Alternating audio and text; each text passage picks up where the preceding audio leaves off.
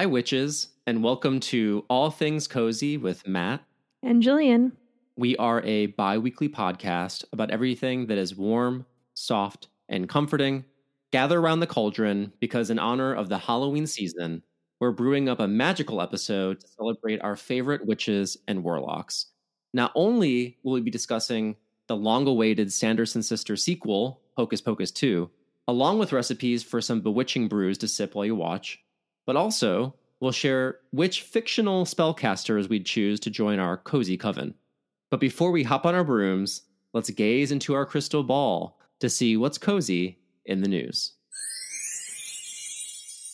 Hmm, the crystal ball is showing me something. I learn but keep forgetting that Robin Lively, star of the 80s movie Teen Witch, is the sister of Blake Lively. Always forget that. Thank you, Crystal Ball. Wait, it's telling me more. More about Robin. It's showing me an Us Weekly article in which Robin Lively recalls performing her Teen Witch dance at her sister Blake Lively and Ryan Reynolds' 2012 wedding. anyway. I, I was with it. I was riveted. While I do love that Robin used her sister's wedding as an opportunity to remind everyone of a movie that she starred in 20 years prior, what I love the, even more is the movie Teen Witch. And I honestly just wanted to share this light bit of witch adjacent news as a way to tell people to go watch it if you haven't. There's a full rap sequence with a song called Top That that truly cannot be topped. It was actually made with the intention of being kind of the uh, female counterpart to Teen Wolf. I really enjoyed this movie. I try to watch it every year if I can. And I thought it, I thought it was cute that she like, you know, did her little famous dance she does at the end of the movie um, for her sister, which apparently that's like her favorite movie of hers that she did. But there's also something a little funny about it being kind of like, Yeah. look at me, but you know, actors. Yeah. and those lively sisters know how to have a good time. There's Yeah. a lot of them, I think. I also read that there might be a, a, a reboot in the works. There was Mhm. one that fell through, and then Robin teased that something might be going yeah, on. With it's one of those things I could definitely see them rebooting it. I could see them making a whole TV show out of it. It's it's solid material. Yeah, well, there you go. I mean, I, I wish I had a little dance I could have done my sister's wedding. Frog dance, I don't know. Some hop, I just hop around. I don't have a, a crystal ball, but I'm going to use my psychic powers and make prediction that uh, McDonald's might be bringing back its coveted Halloween trick or treat pails. Yes, That's huge news if true. It is. It is big news. It's all rumors. It's kind of weird. This is a, a rumor um, that we have to do a deep dive investigation into. But Mashed did a great investigation into this viral uh, thread, basically that someone got leaked info from McDonald's that they will be bringing back these pails. And if you're not familiar, in the 80s and 90s, there's these little buckets that they put the Happy Meals in during Halloween time. So it'd be a pumpkin, uh, a witch, and, or a ghost, and they're just they're smiley, they're cute, they're adorable. And then the best part of it was you could repurpose it for when Mhm. you were trick or treating and just keep it as a collector's item, if you if you will. So there's a rumor that might be coming back either October 4th or October 18th. So we'll see if my prediction comes true. I really hope it does. I've seen this rumor circulating as well. Mhm. A lot of the materials don't look authentic, like the little Mm. posts. But I could honestly see this becoming almost a thing of like the McDonald's feels pressured into doing it, like making I the rumor come true. I hope it is because I really loved my little Halloween buckets. I wish I had held on to them. I don't know what happened to them. I think they kind of just they you know they fall apart. They get old. We used to keep our cleaning supplies in I think one of the witch buckets. Oh, that's cute. But I always love them. They're just like they're, they're so cheerful looking, and I am excited about it. But I'm also not looking forward to having to buy Happy Meals just to get a bucket. That's true. That's that's the that's the dark part about it. You'd actually Yeah. have to buy McDonald's. I don't hate on McDonald's. It hits a spot sometimes. I, I used to like their fish fillet back in the day. Give me a little fillet. I want them to bring back the Monopoly. That was fun. yeah, it was fun, but I, I never felt like I was even close to winning. And then I think I, I think they did unravel that it was some big Ponzi scheme, but that's neither here nor there. That's another time. Thank you, Jillian, for that prediction. We'll see. We'll see if Jillian's prognostication is correct soon enough. So, before we dive into discussing the latest adventures of the Sanderson sisters, we thought we would honor a few of our other favorite witches in film, television, and literature by crafting our own cozy covens. There doesn't seem to be much agreement on how many witches make a coven, though the most popular number is 12, plus Oh the boy. devil as a leader, making 13. But we don't have time for that. So we're going to limit our covens to a cozy three or four, including us, since if that's all the Sanderson sisters need, it's good enough for us. Agreed. I'll start. To preface, something I realized putting together my coven is that it's full of learners. I don't think I could stomach having witches who are too confident or certain, um, as I feel that it leads to hubris and overall bad vibes. So Very fitting. I like all that. my witches are comfortable with trying and failing. I like the theme. I'll share my first pick, and then we're gonna I'm gonna kick it over to Jillian to reveal a member of her coven. The first member of my coven would be Miss Eglantine Price, played by Angela Lansbury in the Disney musical Bedknobs and Broomsticks. First of all, this movie is just so cozy, set in the English countryside, aka Buena Vista Studios. Nothing can stop uh, the persistent Miss Price when she sets her mind to it. And I like how the perfect is never the enemy of the good for her. And really, wouldn't you want somebody who can single handedly defeat a Nazi invasion? That's a great choice. The persistency, using the powers for good. Keep on, keep on keeping the good fight going. It's a way to get Angela Lansbury on my team. You know, she Yeah. can also maybe solve some murders too while she's at it. So Perfect combo. Can't go wrong. I think it's funny how themes emerge in our covens. I don't know if you went about. Did you go looking for a theme? Or no, I just come- realized after I made the selections and I was really thinking about it more deeply that they had that in common. I guess my coven's full of older, solid broads. I didn't realize That's a theme. I was skewing older. So, who's your first older solid broad? Endora, um, Agnes Moorehead from Bewitched. Sassy. Yeah, no, and see, all of my picks are really sassy and and spicy and mischievous Mm-hmm. and funny, and so I like. Uh, all, all my witches play tricks on people, and they're foiling p- other people, and um, Dora is always foiling Darrin, and she's consistently trying to break up Darrin and Samantha because Darrin doesn't want Samantha to use her powers. So, and Darrin and, and Dora have just the most hilarious um, rapport, and uh, she's just cool, calm, and collected, and just burning him all the time and playing the best tricks on him. And she has the most fabulous outfits. Her looks are Mhm. incredible. The caftans out of this world Oh, the caftans. amazing. And then this this really electric blue eyeshadow overdone, and it's just just in- incredible and makes me laugh. And she doesn't stand for for no nonsense. And the fact that she you know wanted Samantha to use her her powers because when you look reflect on it, it's like oh that's kind of little shady. Even though Samantha wanted to fit in and be quote unquote normal, it's really Darrin leading the charge on that. He doesn't want anything to do with magic, but she breaking down his door, sometimes you know, literally to bring magic into that house. That's what I love Yeah. about her. She's very strong and she knows what she wants. And Yes. she is hilarious and a little scary. Like, you don't want to be on the True. wrong end of Endora. No, you do not. So great first pick, I think. You're gonna see how my coven is definitely sen- senior citizens in the best way possible. On the opposite end of that spectrum, I have a young member of my coven named Hermione Granger. Although she wouldn't be, she'd be our age now. I think she is, yeah. I guess you know, as a fictional character, she's a she's a student. Honestly, I know as a millennial, I bring up Harry Potter way too much, but I decided it wouldn't be honest of me to pretend that she wouldn't be my first draft pick, really, because I inherently would feel more comfortable and confident knowing that she's on my side because I she's just so so smart and clever. She's an intellectual with a knack for strategy and research. And I know that our coven would make very informed decisions with her in it. As much as I want to be cool and like not, you know, do obvious Harry Potter characters, I don't know why I need to perform being a hipster for all of you, but I know that authentically I'd have to pick Hermione Granger to be one of my three. Yeah, I mean, when you are in an emergency or any situ- precarious situation, you want Hermione by your side. Yes. She she's also unfallible. She you cannot rock that woman, No.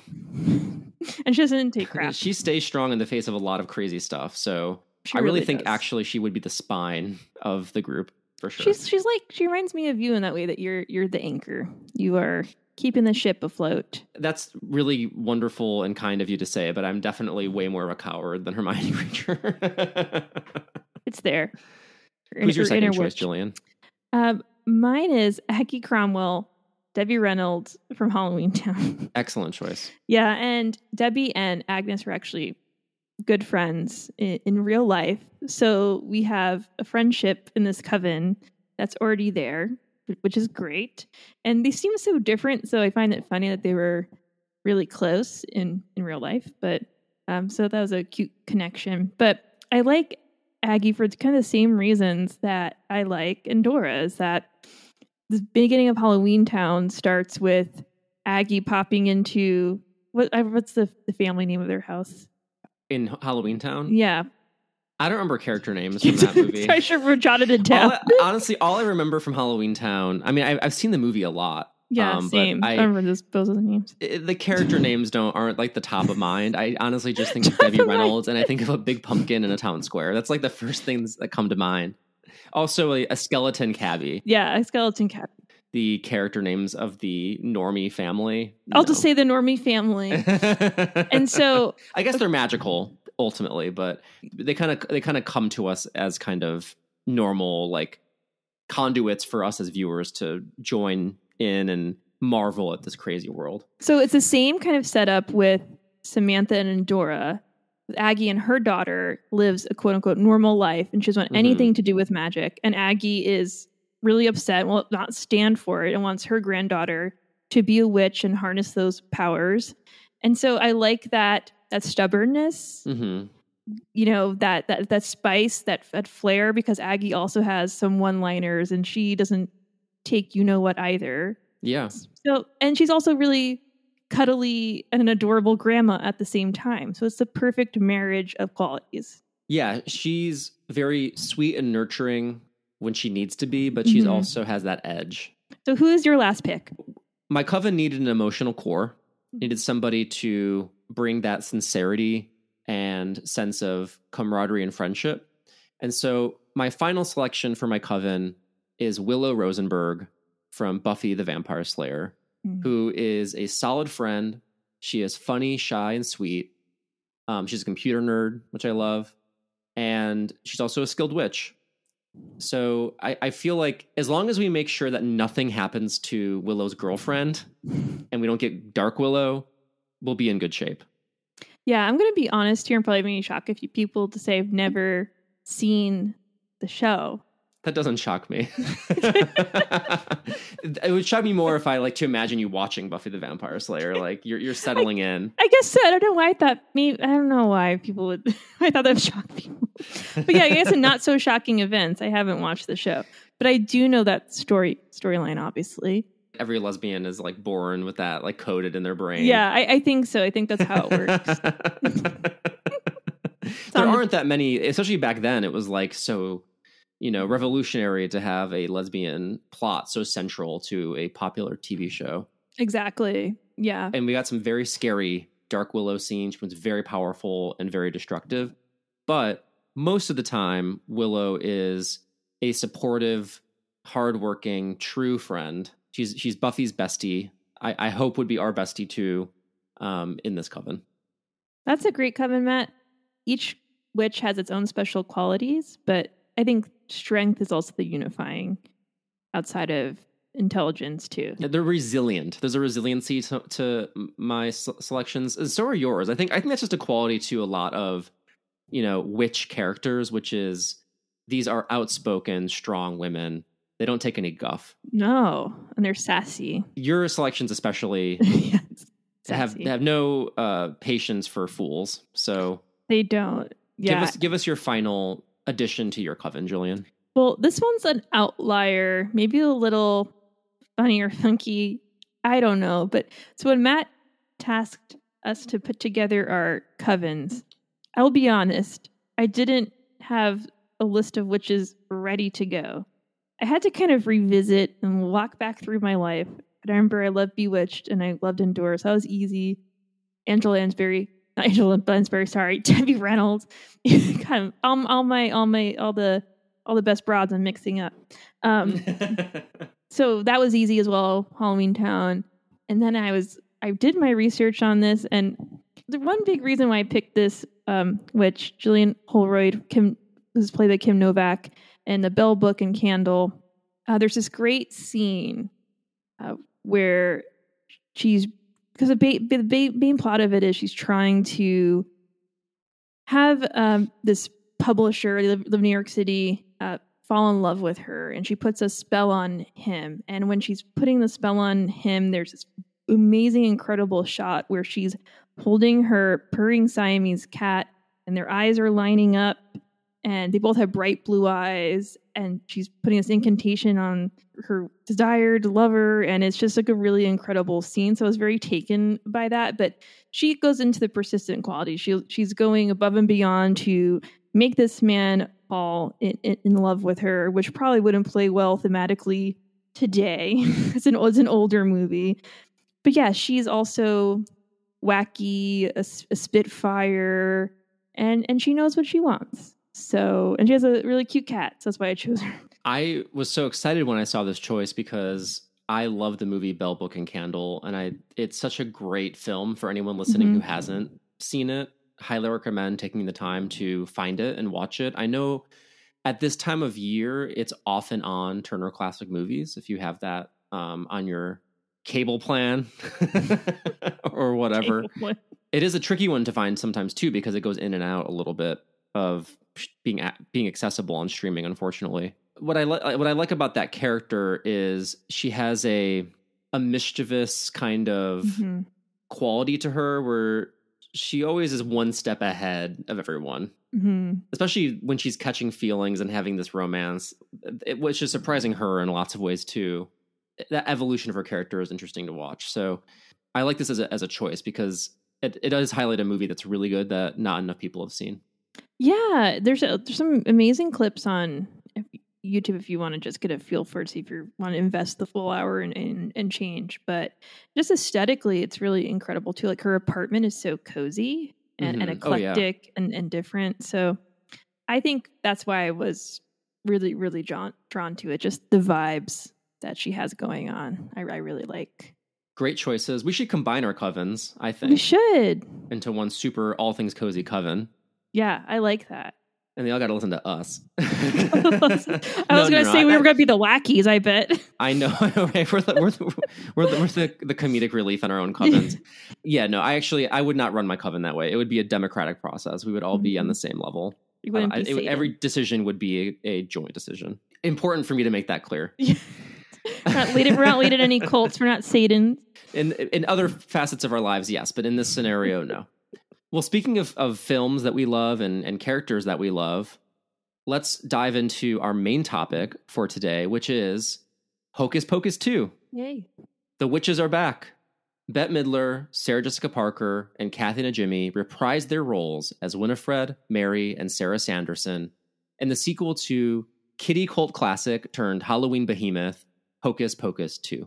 In Hocus Pocus 2, Salem teenagers Becca, played by Whitney Peak, and Izzy, played by Belissa Escobedo, continue their Halloween tradition of performing a magic ritual in the woods, even though they're missing one member of their coven, their friend Cassie, played by Lilia Buckingham, who chose to party with her new boyfriend. The ritual takes a left turn when they accidentally resurrect the Sanderson sisters by lighting a candle gifted to them by old Salem magic shop owner Gilbert, Sam Richardson, that turns out to be a recreation of the Black Flame candle. The witches run amok amok amok as they exact revenge on the town of Salem, specifically targeting Cassie's dad, Mayor Trask, played by Tony Hale, the descendant of the Reverend who tried to separate them as children. Can Becca and Izzy repair their friendship with Cassie and save her dad from being cursed? We'll find the answer we'll if we watch Hocus Pocus 2, which we did. We're going to talk about the movie and our thoughts. We're going to share what we liked and didn't like in as vague a way as possible just so that if you haven't seen it, you can you know enjoy it without us ruining it for you. But we will refer to a little bit to the feelings that the film gave us and and reference some things about like the themes of it, which you know, I, I, guess I don't think it's a spoiler really, I, I, but it does kind of give you a sense of where the the movie is heading.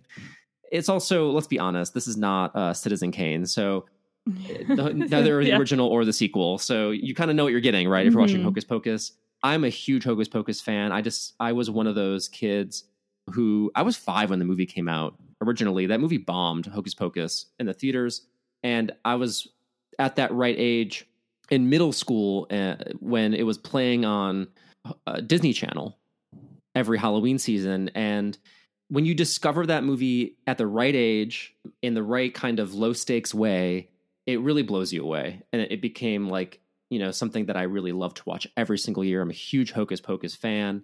So you can imagine my excitement when there was a sequel announced and we're getting the original team back together for a sequel. So let's talk about our thoughts on the film, what we liked, maybe what we didn't like as much as well, and our overall feelings. So, Jillian, what did you like about Hocus Pocus 2, or what are some things that resonated with you as you're watching?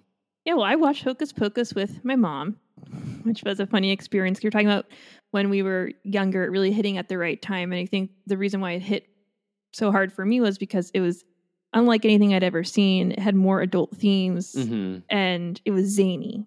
Yeah, it, it's it really is like a live action cartoon with some really clever zingers and some fun slapstick physical comedy mm-hmm. for the time some pretty impressive special effects and characters you cared about like i mean you especially the relationship in the original between max and danny the brother and sister they really sold that relationship and as a viewer you get invested in it and you really wanted them to not be the victim of these witches and they also i think in the original do a great job of selling the threat of the witches because you get they start off with killing a kid. Generally, so. yeah, no, that was generally terrifying. Even to yeah. this day, I kind of now I have to walk out the room like what what happened to me?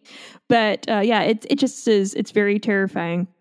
So you mentioned jokes, and as one of the the strong tenets of the, the original film, and I I thought that it did a good job here of really nailing some jokes, especially when it came to Tony Hale's performance as Mayor Trask or Trace, kind of pronounce that. I remember that was a lot of a lot of fun. I laughed a lot when he had he came home to um, Cassie's party that she threw uh, because you know he found out about it from the two other girls, and so when he comes home, he finds the Sanderson sisters in the garage. One little line where um, he's just talking to himself about the party and the remarking on the Sanderson sisters, and he says, hmm, "An older crowd than I had expected," and that and that really genuinely made me laugh. There's so many great moments from him, and I think he played that character really well. Yeah, I did like his singular focus on getting a candy apple from this woman who was on Good Morning America.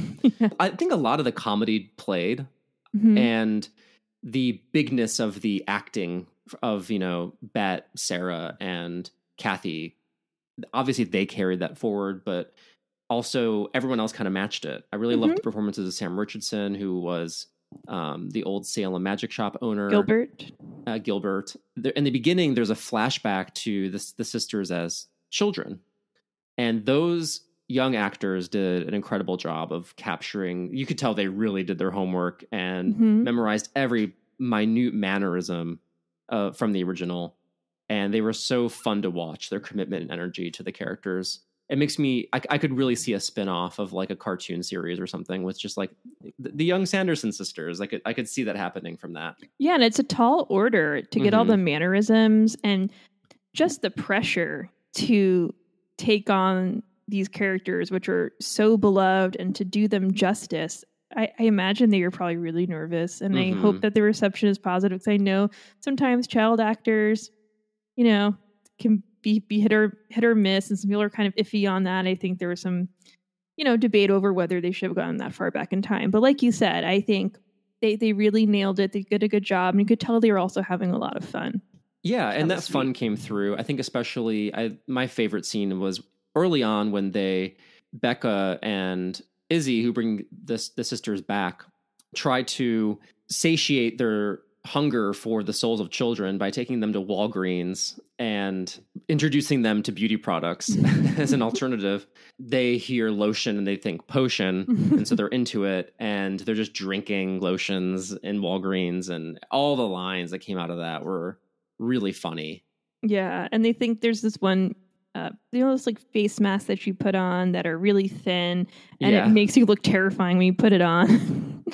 um, they thought it was a, a face of a baby they were eating it. That's. And it honestly felt like they were almost improving. It was, it, and I thought Yeah, moments where it felt true. like you know the actors really got some t- space to play. Mhm. Um, that really worked, and uh, yeah. So I, I thought like I- I agree with you. I think that the the comedy played for me in this, I- insofar as like it ma- it matched the pitch of the original, which is that it was silly, it was Mhm. zany, cartoony. You gotta know what you're getting into. It's it's a, it's a it's a fun witchy Disney movie. Yeah, so like, but it I doesn't. thought it, I thought it had that. it doesn't have the same. Um, it just a different type of comedy, though. It's not. I think the comedy in the first round was more adult. A little, not all. I mean, there's still a lot of like hitting the, each other, like very Three Stooges in some parts. Um, and there and there still was some of that. I Yeah. also really liked the plot device. Like I thought the mechanisms of the plot, like how the witches come back and where we get from point A to point B, it was efficient. I I didn't get stuck in anything. I didn't sit there wondering, Mhm. well, that doesn't make sense. I mean, not that I would even suggest trying to like apply that kind of critical lens to a movie like this in the first place, but um because you're kind of missing the point i think of, Yeah. of, a, of a fun piece of entertainment like in, in this case. I liked it in terms of that clarity and, and efficiency. Um I, I dug that a lot. There is there was a lot more music in this and i thought that was hit or miss. So while we're still talking about the things that we liked i will say i really liked the musical number in the festival where there's like a flash mob scene that that results from it and the choreography in that I thought was exciting. And overall, I liked the message of the film. It was like you know, it was an empowering movie. I liked I like I liked its focus on female friendship. So yeah, so those those are the aspects of the movie that I appreciated um, as a viewer. Yeah, I also agree that the female friendship uh, theme was it was really spot on. I thought, and just in terms of feeling a feeling distance from a friend and the miscommunication, and you know, just how some of your friends can develop a little sooner and they're into things that maybe you weren't into and your interests diverge and how you navigate that and and hurt feelings but really wanting to come back together and, and be close and that that still that thread is still there and wanting to repair. That felt very genuine to me and the the way it resolved i felt that was genuine as well uh, the modern technology because i know that was big in the original like how the how the witches um, are are navigating a bus for example or um, the, the intercom in the school, just like mo- really modern technology and just the, the laughs that come from it. I thought that was hit or miss. We're talking about things that were hit or miss that I liked and I didn't like. Uh, when they were going to Walgreens and the automatic doors, because I, I think there probably were automatic doors in the 90s. I don't want to be that person, but I, I that kind of felt flat for me. But I love the Roombas. Mary is flying on, on the Roombas. And then the Enchanted Forest set. I don't know, Matt, if you felt the same way, but when they're lighting the, the black flame candle in the Enchanted Forest, the set had the same quality as the original. It felt like really res- nostalgic. The way the, the moon looked, it didn't seem overproduced. You know how some reboots can just feel they don't have the same look as the original movie, and that's what you want sometimes. Did you feel that way too? I did, yeah. I thought I thought the sets had a good amount of detail while still maintaining that kind of fantasy gauze to them. hmm And yeah, I, I did like that the wooded uh, set quite a bit. Yeah, it, it it um if you're looking for that nostalgia factor, I think that set in particular will hit the spot. So let's shift gears a bit to, you know, things that we that didn't quite hit with us. And it's always complicated because we know that it's almost a little unfair applying a, you know, our adult lens to a movie like this when we are giving the original so much more credit because of the time that it hit us in. Because something I consistently hear about Hocus Pocus is that people who didn't watch it when they were young are kind of mystified at the appeal. Mm. Even though I personally feel like I do kind of believe that if I saw Hocus Pocus for the first time as an adult, I would still like it a lot. Same. That's I've also known plenty of people who are adamant that, you know, that is the case for them and they really don't get it. So maybe that's the case for this. Maybe some of the, the you know, the, or even just, you know, living up to the expectations of everyone and what they expect to be in the sequel. It's, it's a tall order. So I am sensitive to that. And, you know, it was, it was not an easy task, like taking on something that's become quite beloved for so many people. That being said, I did feel like this sequel m- was missing that tinge of menace that the original had. And I think that edge, mm-hmm. I mean, let's, let's be real these women killed children. They are scary.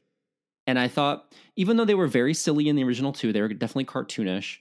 That pursuit while they're chasing, you know, our heroes in the first one, it felt like there were stakes. Like we we knew what they were trying to do. We knew that those witches could not capture any souls that night, or else they would be able to stay. Mm-hmm. Right. So it was very clear what the mission was and what was at stake. They were kind of scary by virtue of how they set them up as being very capable Mhm. of murder. yeah, call it what it is. Yeah, and they're villains. They're truly they're fun to watch. They're entertaining, but the the movie never loses sight of the fact that they're they're villains. And I do feel like the sequel, you know, it picked up on the fact that like, well, everyone loves the Sanderson sisters, so let's soften them up a little bit because you know everyone loves them. It kind of, to me, I think took a little bit of the edge off them, which to me was important as their character. Like I feel like that the edge and the scariness and the cutthroatedness, even toward the way they interacted with each other, was part of the appeal in the first place. And with that kind of gone, in order to reinterpret these characters as kind of funny, almost anti heroes in their own weird way, um, especially as we contextualize them and their childhood trauma. I don't know if that worked for me. I was like, I kind of was like, can we just keep them villains? No, I agree. fun. I didn't really I didn't want the childhood trauma because that would automatically make me sympathetic. Yeah. And and that's what would be in the back of my mind. And I don't want that in the back of my mind when I'm thinking of the Sanderson sisters. I want me going back to when I first saw them, where I was legitimately terrified of them. Mhm. Even when they in the first movie when they pop in into Max's room, uh, I believe it's Sarah Jessica Parker in the closet, and we think that we're safe, and then she pops out.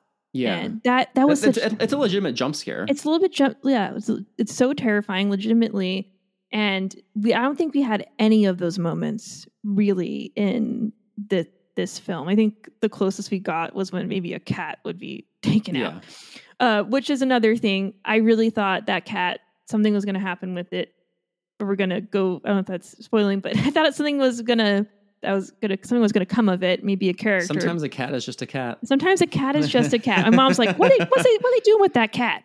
I'm like that should give us what we we thought it was going to something was going to happen with it, but that's neither here nor there. So yeah, I, I agree that that ominous feeling, the spookiness. That's going back to what I said about the jokes. The jokes that being more adult. The, what I was thinking of in that moment was that scene where you know, the Medusa, where they're she's dan- slow dancing with um, um, in, in the in the living room, and you know they're having kind of a, a sexual moment. I guess I don't know. And yeah, that's what I'm thinking of. That was so funny and hilarious, and you know, she gets kicked out of the house, and that's what I was thinking of.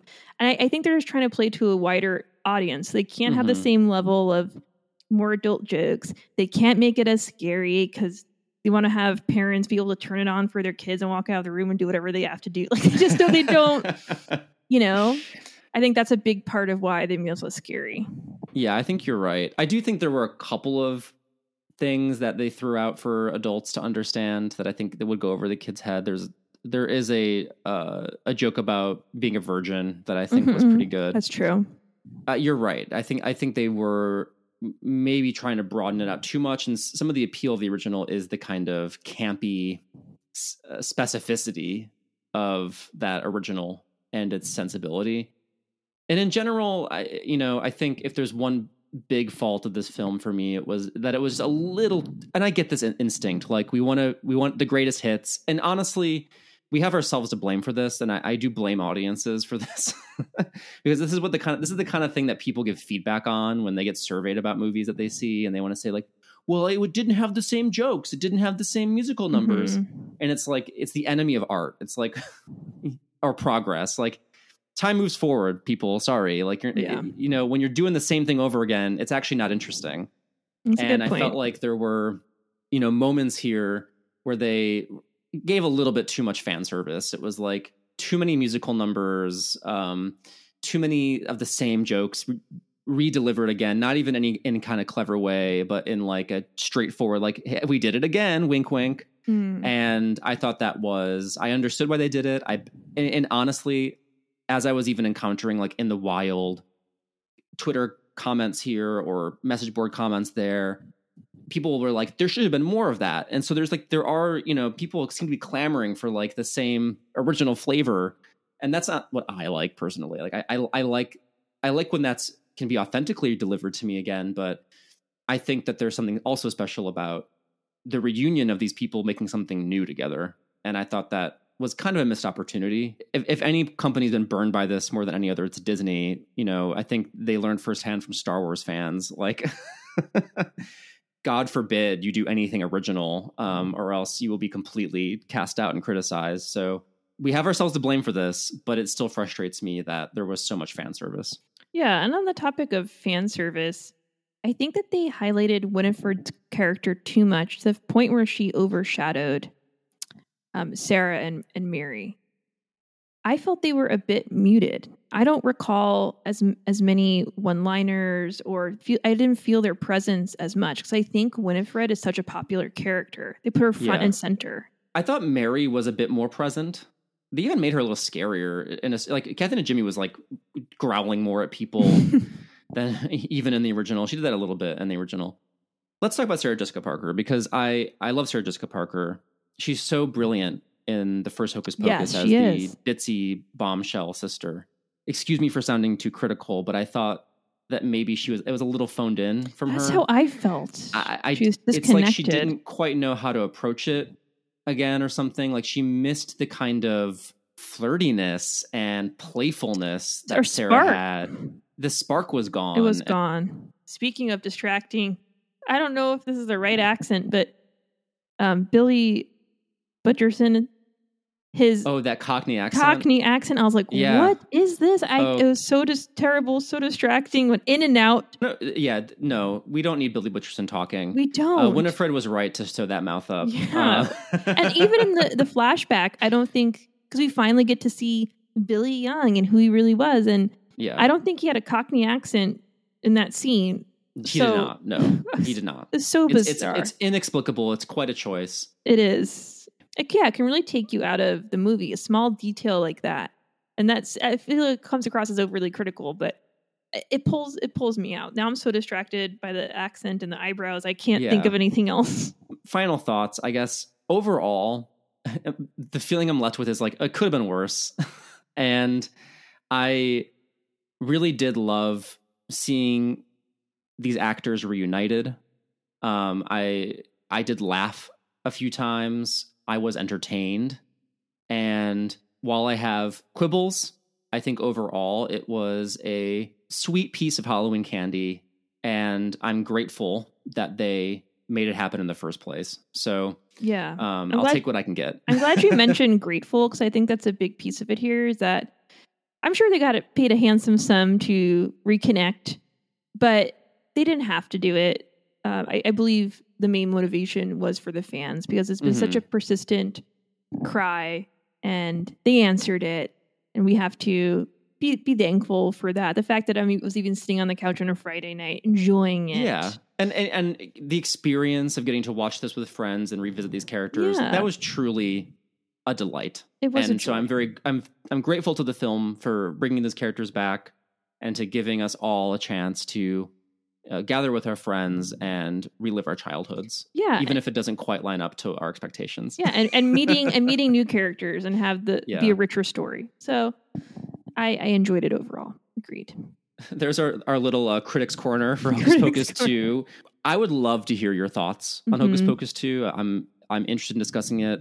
Uh, I'm sure you all have your own opinions as well. Go ahead and join the conversation. I know even Jillian's like shaking her head at me, like, "Oh my god!" No, no, no, like wiggling in excitement, not shaking. I'm like, oh yeah, share your That's thoughts. such like a social media hack way to say things. Like, join the conversation. but seriously, like you can. Uh, we have. I'd love to hear your thoughts. Check us out at All Things Cozy Podcast on Facebook and on Instagram. But Facebook, the Facebook group in particular, is where we have a lot of our yes, conversations. So check us out there and let us know what you think. and it's a safe place to have conversations. No one's going to Yes. get mad. No. While we watched, and while you watch, if you do do want to rewatch, or if you're inspired to go check out the film after our discussion, uh, we have some bewitching brews to recommend to you. Some some cocktail recipes. Jillian's taking a sip of hers right now. While she's mid sip, I'm going to go ahead and dive into my creation. I know I wanted to make something Hocus Pocus themed, and indeed, when I had some friends over to watch Hocus Pocus 2, I made this for them. I went to uh, this site called the Crafty Cask Mm. that had three drinks, each one for each Sanderson sister. Oh, so there was the Winifred, Sarah, and Mary. I shared it with my husband, whose opinion really matters because he's, you know, my partner in crime when we're having cocktails. So I need to know that he will enjoy it too. And so he picked the Sarah. So that's what we made. And I'm glad he did because it was very simple yes, gotta go for simple. and pretty magical looking. And so here's the recipe. It really is just a gin Rickey with butterfly pea flower gin. Ooh. And that butterfly pea flower gives it a purple hue. So it's purple gin. And it, what a magical color. It looks like you're drinking really a potion. beautiful. And it's so simple. All you do is you get your glass, fill it up with ice, put in a shot, or if you're me, make it a double. Then you add like maybe a half a shot of lime juice, top it with soda water, and add a little lime slice for garnish. And the the result is this poppy purple and green look. Ooh, And what's great is that the the butterfly pea flower gin. This is my first experience with this type of gin. I didn't know about it before, but then I started talking to other people like, "Oh yeah, that." I'm like, "Okay, I, I missed hmm. the memo. I guess everybody was drinking butterfly pea flower gin, and I was in a cave somewhere. I don't know." What it does is it's a pretty deep purple by itself, but when you add acid to it, it changes color. And so the acidity of the lime juice makes it turn into this like very soft purple that is reminiscent of the color of like Sarah's dress and stuff. So when you're adding it, like the the lime as it kind of coalesces the bottom kind of makes it two different tones swirling together and so it looks quite magical. While at the end of the day, this is a very simple. If you like gin, you'll like this. It's just a gin gin and soda. That's all it is. Um it has the flair being uh kind of this multi-hued purple that looks really magical. yeah, and I know exactly what you're talking about. There's this um, iced tea I like to get in this coffee shop in my neighborhood, and it it's the butter pea flower something. Now it's not gin, and they mix it Mhm. with lemonade, and so it has two different tones, and it always Yes, looks so exactly. beautiful. Mhm. And so, as an alcoholic beverage for a fun night watching Hocus Hocus Pocus with your friends, it seems like a perfect pick.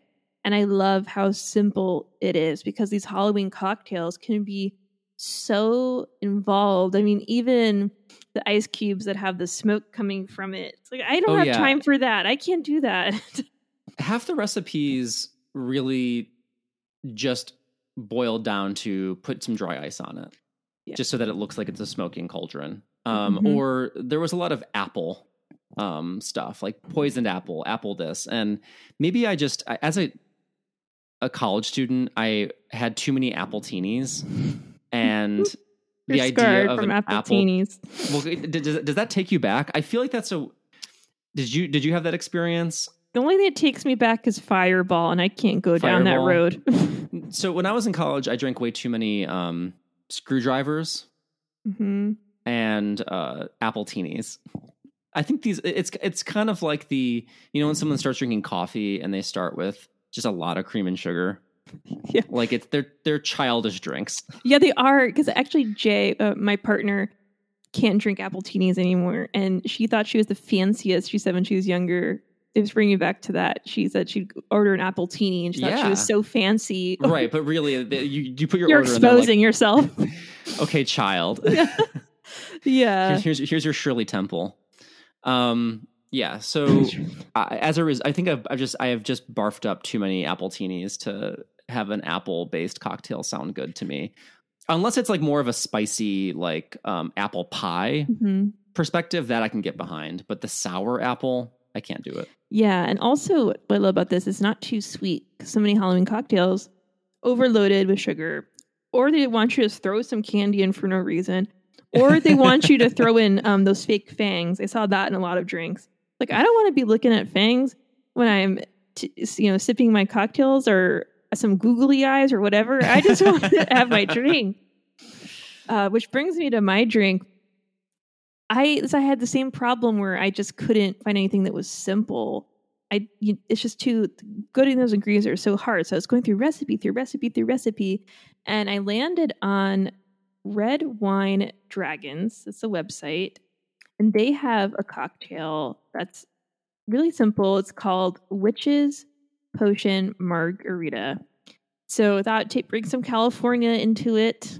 Uh, you know, it's hot here still, so um, what's better than to cool down while you're watching your movie with a margarita that's fun and similar? It's really pretty. Yeah, it's purple. Yeah, and I love that yours. there's like a blue um, salt around the rim. It's a really pretty color combination. Yes. And so I had to order, I did have to get some ingredients, the sanding sugar, because you mix it in with the salt. So you mix in your blue sanding sugar, your purple sanding sugar with the coarse salt. And then you obviously rub your lime around the rim and then you put it all together and as a it's a really pretty rim with the blue and the and the purple. But um, as I told Matt, I accidentally bought two pounds of purple sanding sugar. So I'm gonna say this. If you need any sanding sugar, Jillian's address is. Well, actually, I was gonna say this is my hol- Halloween gift. If anyone is a baker or anything like that, I will send it to you for free. I'll pay for shipping I just don't have any need for this. I could beat someone over the head with it. That's how heavy it is, and I just don't. I never use purple sanding sugar. So if you want it, please get in touch. Message me, and and, and I will send it to you. Um, my Halloween uh, present to you because I barely used any of it. only, only a teaspoon. That's how much it required. So, um, but yeah, it it was it was fun. It all it has is in it is tequila. Uh, you have raspberries, blueberries, and blackberries, and you muddle them, and then you you, you strain them, mix it all together, pour it over ice, and there you have it. And then to complete it, you have your blue soda. And so I had some trouble finding blue soda. That will give it its purple hue. But Matt, you can kind of see it's a little, it's still a little purple. It just my mom didn't have a, a proper strainer. So uh, yeah, I'm at my mom's house. It- it's more of a deep purple. It almost looks like a blood color. yeah so i'm gonna i'm gonna redo it when i get to the big old bad uh, city nyc and find Mhm. myself some blue soda and i think it would make it a little bit lighter they, they recommend that you put it in this little potion bottle which i did pick up so it, it's like a pretty scene so you would pour your blue soda into your margarita to give that that sweet sweetness and to make it fold and stuff so it's it's cute i, I can imagine a witch's margarita bar with the potion Yeah. bottles of soda and it was fun and easy and simple. Didn't take me long. So um, that's what we're going for here, I think, with our festive cocktails. Simple. 100%. pretty. And it does look really pretty and it's a fun recipe. Yeah. You can get both of our recipes uh, by checking out our show notes in the podcast description with links to both the Witch's Brew by the Crafty Cask and the Witch's Potion Margarita by Red Wine Dragons. Cheers. Cheers. We have our drinks. Let's celebrate with some magical music.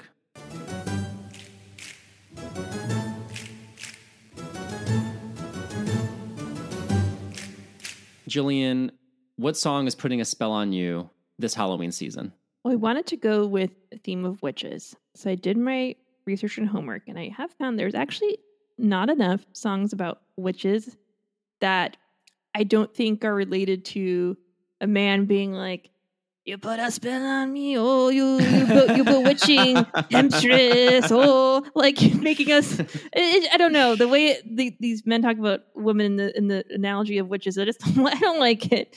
It's too much for me. Uh, so You're gonna love my pick.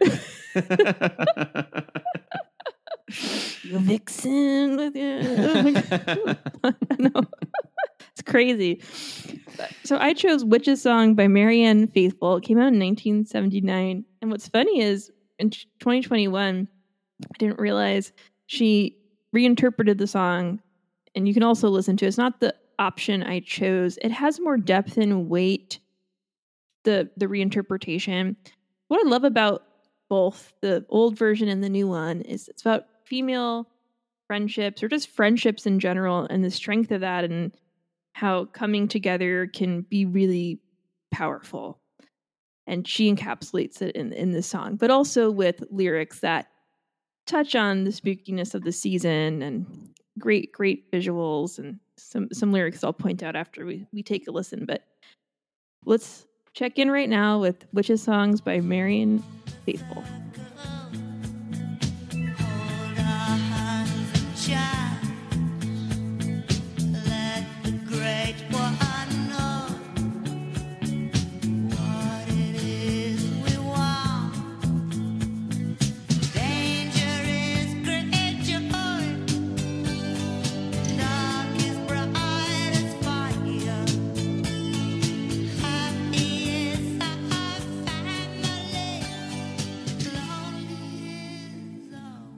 It really paints a picture um, of these women meeting and sharing their their joy and their burdens.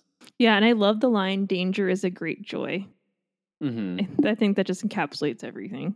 Yeah, it, it has a really great energy and force to it. It does. What it- what uh, put a spell on you? All right, my song choice kind of came to me randomly as I was also searching for. I I I listen to a lot of songs that reference witches or about Me witches, too. and I know I've shared some on this show before. This one I just like stumbled on, and I love a hokey, embarrassing, silly song, especially if it's kind of retro. And this is definitely fitting that bill.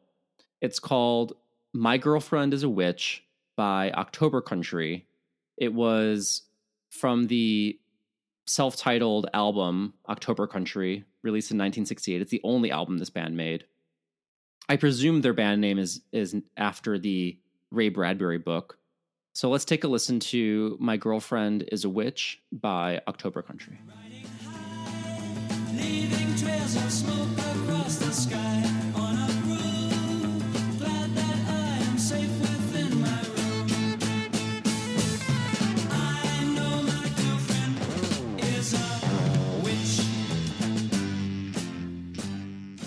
It's super jaunty and silly, and I I think it immediately puts me into the Halloween spirit. It feels like I'm zipping on my broom.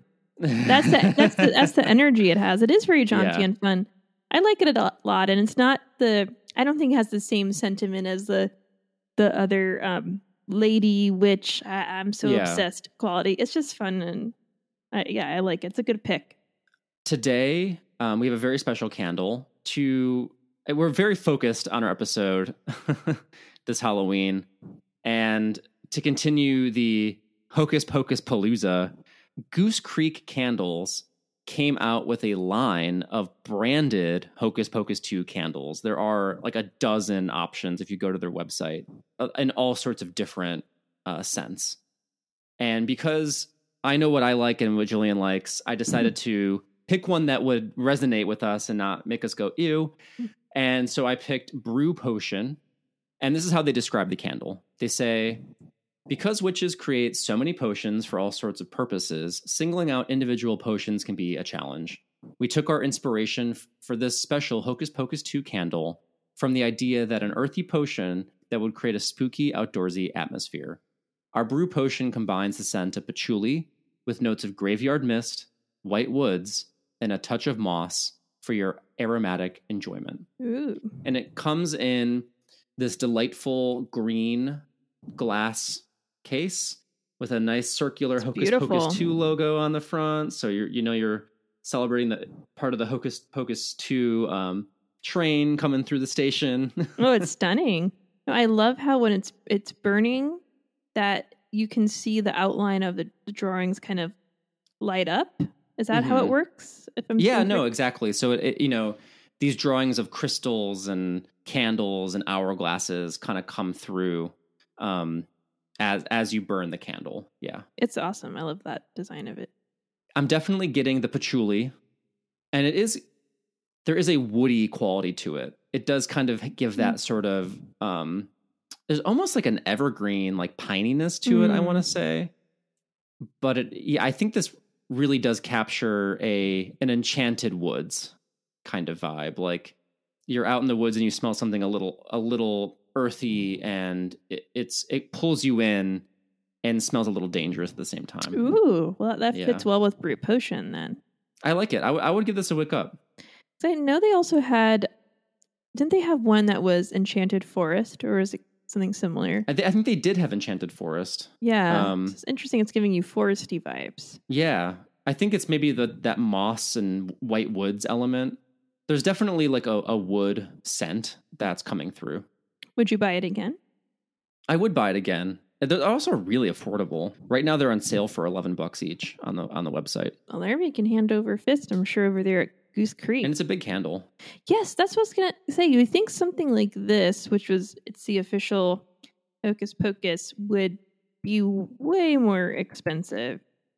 But that is not the case here. It has almost like an amber scent. It's like it's like I almost want to call it like patchouli and pine. Hmm. Which is a scent that I'd be drawn to. yeah, it's a full scent. I, I I dig it. A lot of the scents seem sweeter. Which So be like be aware of that. Yeah. But if you dig that, if you like, or if you like food sense, they have a lot of food options. Yeah, they have a lot of options in general. Anyway, Goose Creek got the brand branding. They won the Hocus Pocus 2 contract.